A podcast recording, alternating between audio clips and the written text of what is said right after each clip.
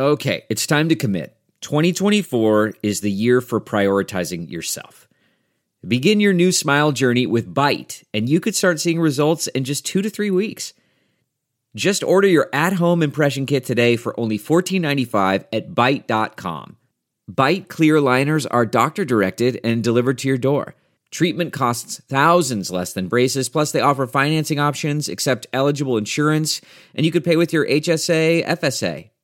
Get 80% off your impression kit when you use code WONDERY at Byte.com. That's B-Y-T-E dot com. Start your confidence journey today with Byte.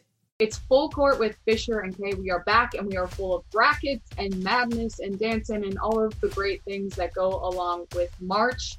And it's the Sweet 16 now for both men's and women's college basketball this weekend. We have plenty to get to from both tournaments after a first full weekend of great games and great moments. Last weekend, the men's NCAA tournament kicked off in Indianapolis. The women's, of course, kicked off from San Antonio, and both return on Saturday afternoon and go through the weekend to see who will ultimately be playing in the Final Four the weekend after that. And for the men's, we have a really interesting storyline. So 5.88, that number has been thrown around a little bit. It is the highest ever average Sweet 16 seed in history um, on the men's side of the tournament. So crazy enough, in 2019, we actually had the lowest Sweet 16 average seed at 3.08, um, almost three spots lower than this year's. There are still three number one seeds left. We have Gonzaga, Baylor, and Michigan, two number two seeds with Alabama and Houston. But then there's tons of double digit seeds and lower seeds, including a 15 seed, Oral Roberts, who knocked off Ohio State and Florida last week to reach the Sweet 16. So, kind of an interesting storyline. While we still have plenty of top teams left, we still do have some of the highest seeds we've had in the Sweet 16. I'm cheering for Oral Roberts because they are the only Golden Eagles that I have to cheer for in this tournament. Mm-hmm. And on the women's side, the lowest seed in the Sweet 16 is only a six seed. There are three of them. It's Michigan, who's in the Sweet 16 for the first time ever, Texas, and then as well as Oregon. All of the one seeds, Stanford, UConn, South Carolina, and NC State, remain, making it 11 straight NCAA tournaments that the top four seeds have advanced to the Sweet 16. The four number two seeds still all remain as well, with the defending national champions Baylor and Geno is back for UConn. He missed the first two rounds. Uh, he contracted COVID a day after getting the vaccine, and now he will be back after they roll into the Sweet 16. And it's going to be a really, really great matchup. We've got the women's NCAA tournament tipping off on Saturday on ABC at 1 p.m. It's a marquee matchup. It is the battle of the top freshmen in the country. It is number one UConn and Paige Bueckers and number five Iowa and Caitlin Clark. These two have been making headlines all season long. They're fantastic play, multiple 30 point games each. And as a five seed, Iowa took down Central Michigan in the first round and then four seeded Kentucky in the second round, who has a National Player of the Year candidate in Rhyne Howard, uh, in order to reach the Sweet 16. So this will be their second straight Sweet 16 appearance, their eighth in school history. And in the win over Kentucky, the freshman phenom Caitlin Clark had 35 points. She set a new record for an Iowa player for most points in an NCAA tournament game. And it also marked her 12th game this season with at least 30 points at least 30 points, the most in the NCAA. Again, she was leading the country in scoring. Uh, and on the men's side, it was Luka Garza, of course, from Iowa, uh, who's no longer in the men's tournament, uh, but just a ton of star, star power coming out of Iowa. And then on the other side, of course, Paige Bueckers helps lead UConn to the Sweet 16 matchup. She had 20 points against Syracuse, marking the 27th straight time that the Huskies will head to the Sweet 16 it's just absolutely insane. Uh, there's no program that can even compare. And Geno Auriemma, like we mentioned, had missed the first weekend of the tournament due to his COVID 19 protocols. Rejoined the team in San Antonio on Wednesday after celebrating his 67th birthday just on Tuesday. And so after the win against Syracuse, Paige Bueckers had said, Happy birthday, coach. If you're watching, get your butt here tomorrow. We're excited to see you. And this matchup will just be really great. Two great teams, two incredible freshmen should be a ton of fun on Saturday at one o'clock on ABC. I love how she said, if you're watching, like as if he had any other thing he would be doing in that moment that I'm sure watching his team and getting ready to join them. Uh, that's adorable.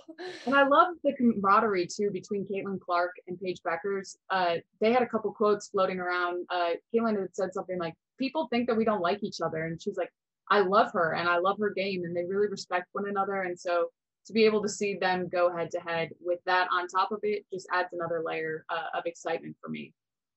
Yeah, that'll be just a great way to kick off the Saturday hoops hoops weekend as a whole. Tons of matchups to keep our eyes on on the men's side as well, including a Pac-12 rematch between USC and Oregon. They definitely have some exciting players. Um, future lottery pick Evan Mobley for USC, senior Chris Duarte for Oregon, Evan Mobley had a double double in each of the Trojans' first two NCAA tournament games. First, in an 18 point win over Drake, where he had 17 points, 11 boards. And then in a huge 34 point win over Kansas, he had 10 and 13 to help lead the Trojans to the Sweet 16. It was their first one in 14 years. Uh, for Oregon, Chris Duarte had 23 points to lead the Ducks over uh, two seeded Iowa in the second round. Uh, this will be Oregon's fourth Sweet 16 in the last five years. I believe they're one of three programs to do that. It's Oregon, Gonzaga, and Michigan. Um, a great note from the Oregon web- website: he is one of five national finalists for the Jerry West Point Guard of the Year award, and he is one of only two Division One players in the country averaging at least 17 points and 1.8 steals per game while shooting 50% from the field. Um, probably took a lot of work to dig up that stat, but these two teams last played on February 22nd, with USC winning 72 58. The rematch will take place Sunday night, 9:45 on TBS. It will be a weekend full of hoops, but let's take a moment to look back at some of the best how they got their stories in the NCAA tournament. And I think on the women's side, we have to begin with Texas A&M.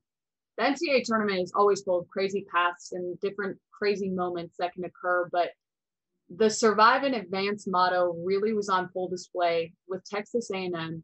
The Aggies were a two seed, so no surprise that we find them in the Sweet 16, but it did take some late game heroics to get them there. They faced a 15 seed in Troy in their first round, and they came out with the narrow 84 to 80 win. Destiny Pitts made four free throws in the final six seconds to help them come away with the win. But in the second round, they faced the seventh seeded Iowa State Cyclones in a game that ended up going to overtime and it was won by Jordan Nixon. She had a bank shot at the buzzer in overtime on a night where she had a career high 35 points. And I can still picture the play. So she grabbed, uh, someone had grabbed the ball, passed it off to her, and she's coming straight down the middle of the lane.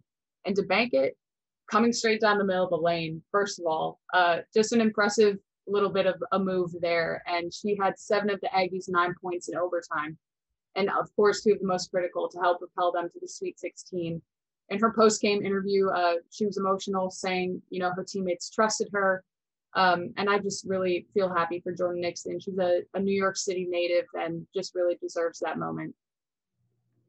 Yeah, that's awesome. And there's just so many great stories, you know, of all these women putting up 30 plus points, which is just absolutely insane. So cool that she was able to do that and have, you know, the game winner so we had a 15 seed almost top a two seed in the women's tournament. And on the men's side, we did have a 15 seed beat a number two seed and then also advanced to the Sweet 16, talking about Oral Roberts.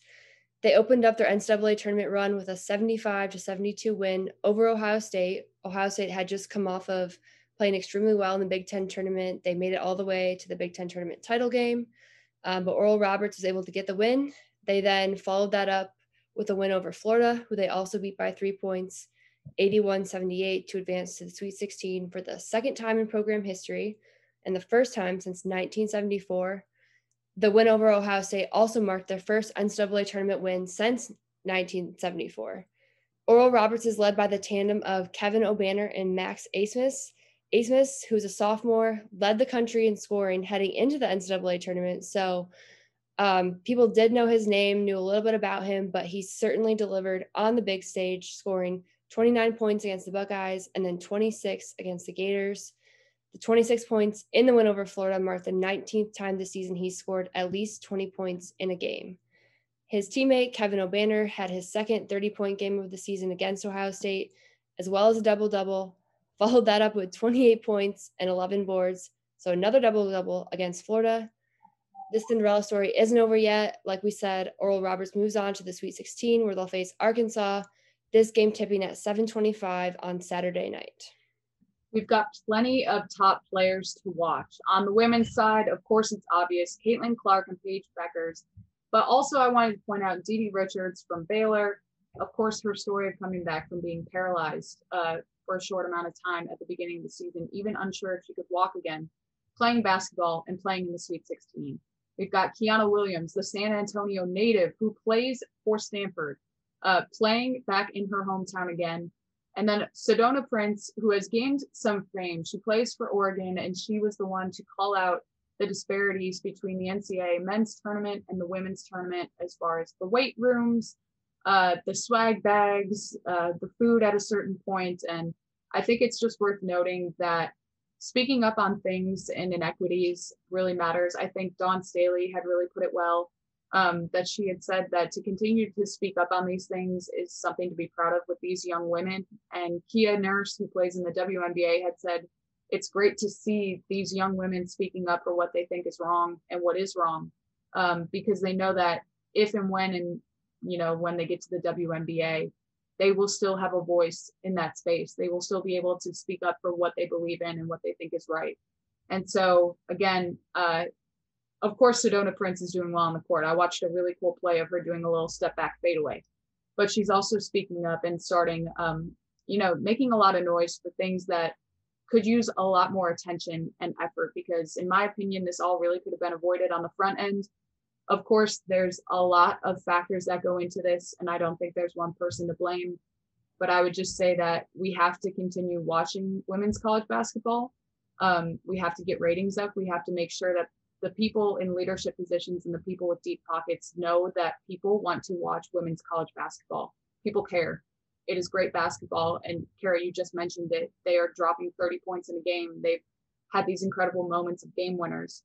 They deserve the same treatment because they are, first of all, badass women, but second of all, uh, doing the same, if not better, as uh, the men's players in their respective tournament. And so, my goal is that one day uh, March Madness will encompass everyone. Um, people were joking that it's not called the MNBA, uh, it's called the NBA, and and so on and so forth. But again, it's just about moving forward, figuring out how to right what's been wronged, and continuing to speak up for what is right.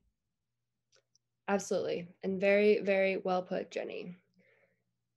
On the men's side, tons of top players to watch as well. One story I love is Buddy Boeheim playing for his dad, obviously Syracuse coach Jim Boeheim. Um, he's had some huge games in the tournament. It must be so cool to go out there, not only play for a school he's grown up watching, but also his dad, get to have your family in mm-hmm. attendance. You know, even with a limited attendance, they get to be there watching it. So definitely keep our eyes on that story.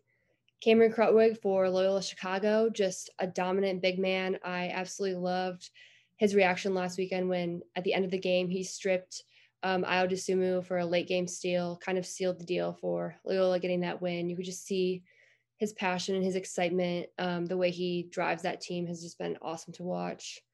Davion Mitchell might be the best defensive player left in the tournament. Obviously, there's been tons of flashy offensive plays all over the place, but like the Cameron Krutwig play on the defensive end, Davion Mitchell always making those plays. Keep our eyes on him. The Oral Roberts tandem of Obanor and Abmas that we just talked about, um, see if they can deliver yet again. Obviously, they're not really a secret anymore. People are seeing those big stat lines they've been able to put up. And of course, Gonzaga's squad of Drew Timme, Jalen Suggs, Corey Kispert, just all those pieces they have there. Never really sure who it's going to be for them on a given night. Sometimes it's all of them, and then they're really hard to beat. So definitely keep our eye on all of those players this is where these names become household names. And so we'll have to see how it all goes. But before we even get to the real Final Four, we like to do our Final Four. And this week we have our four big things happening outside of the NCAA tournament, but still within college basketball. First on the list is the head coaching carousel continues to spin. And so in my world, Marquette, and I know since the last time we recorded, I haven't even mentioned it, um, a week ago today, um, as of March 26th, Marquette uh, parted ways with head coach Steve Wojciechowski after seven years. Um, so he was there for my entire tenure. Just want to say that I think he is one of the greatest people, um, a family man, a man who cares about his players so, so deeply. Um, and I just wish him all the best in whatever may be next for him. And a week after his parting from Marquette University, it is announced today that Shaka Smart is the next head coach of Marquette. Um, I don't think it's been made official yet through Marquette, but tons of stuff swirling around. Jon Rothstein everywhere on Twitter. Um, and actually, uh, Ben Steele with the Milwaukee Journal Sentinel had written an article about it as well. And so Marquette has a new head coach, Shaka Smart. He is a Wisconsin native.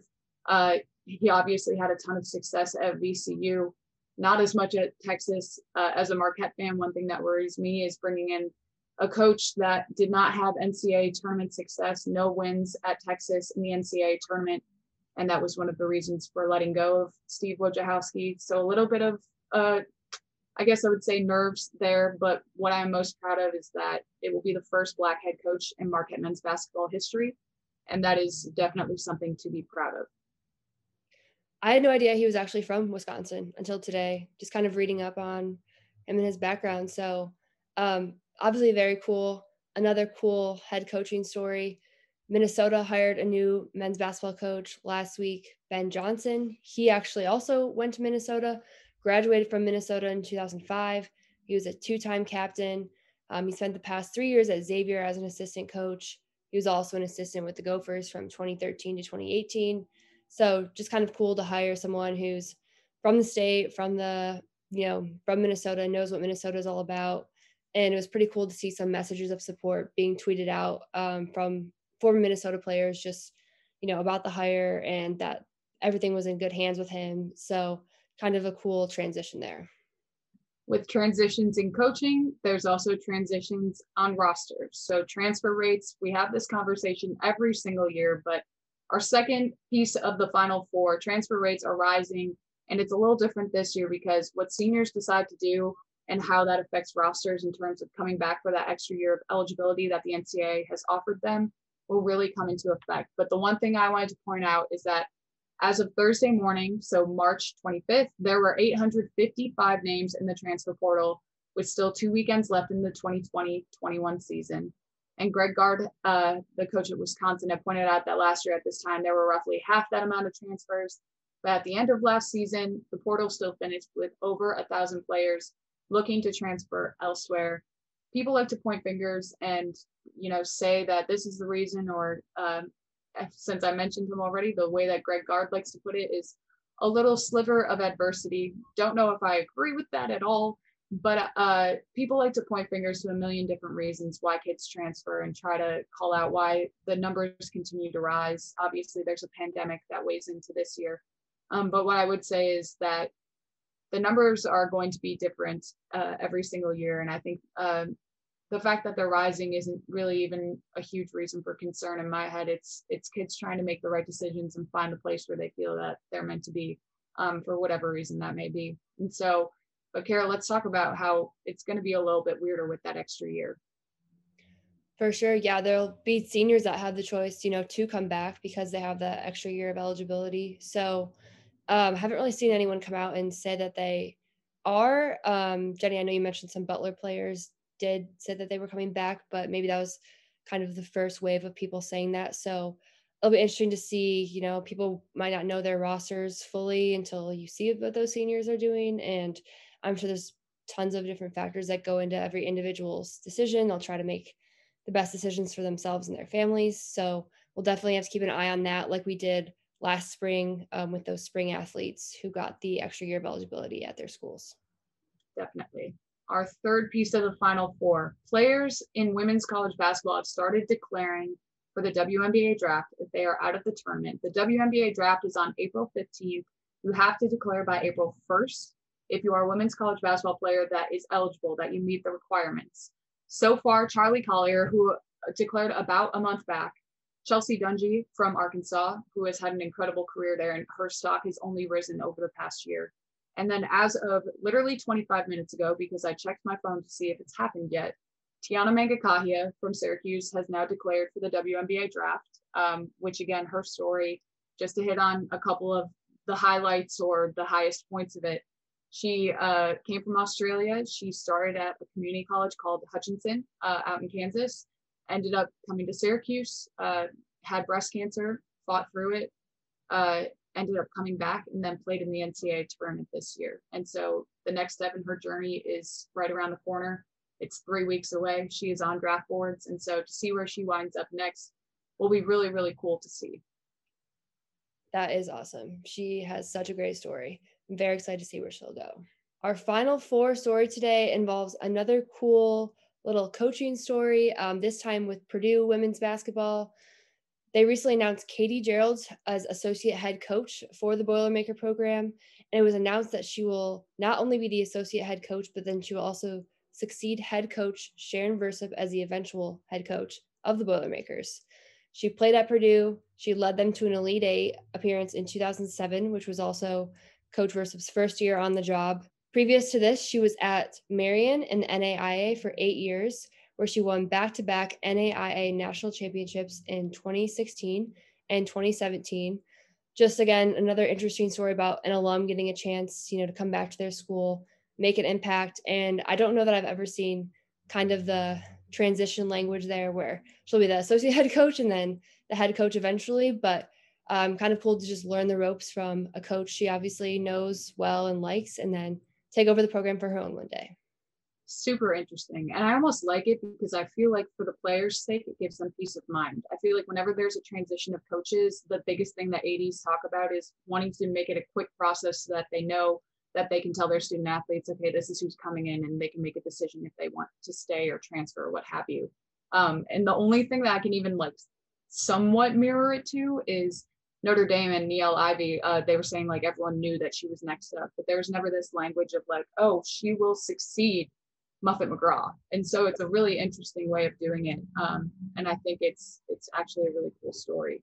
But before we go, uh, the last thing that we wanted to mention, Oscar Frayer, who is from Grand Canyon University, um, he passed away just a few days after playing in the NCAA tournament. Um, and his coach had said, you know, that was the happiest three weeks that he had ever seen him. Um, a tragic accident and just want to wish our best and our prayers to all of his family and all of those affected.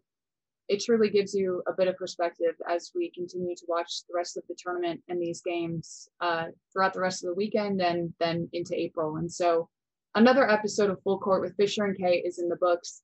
Thanks to our producer, Mike Lieber, as well as Bruce Bernstein for all of their help Kristen Woolley edits the show, and we appreciate all of her contributions. And please make sure to check out our other Pure Hoops media shows. Catch and Shoot 2.0 with Aaron Berlin and Otto Strong drops each Wednesday. Each Thursday, Monica McNutt and King McClure drop by with buckets, boards, and blocks. Every Friday, it's the Pure Hoops podcast with BJ Armstrong and Eric Newman. The Mike Wise Show drops each Monday, and we'll be back every Tuesday with Full Court. Please check out all of our shows, subscribe, download them, rate and review them, but most of all, enjoy. See you next week on Full Court with Fischer and Kaye. Full Court is a presentation of Pure Hoops Media.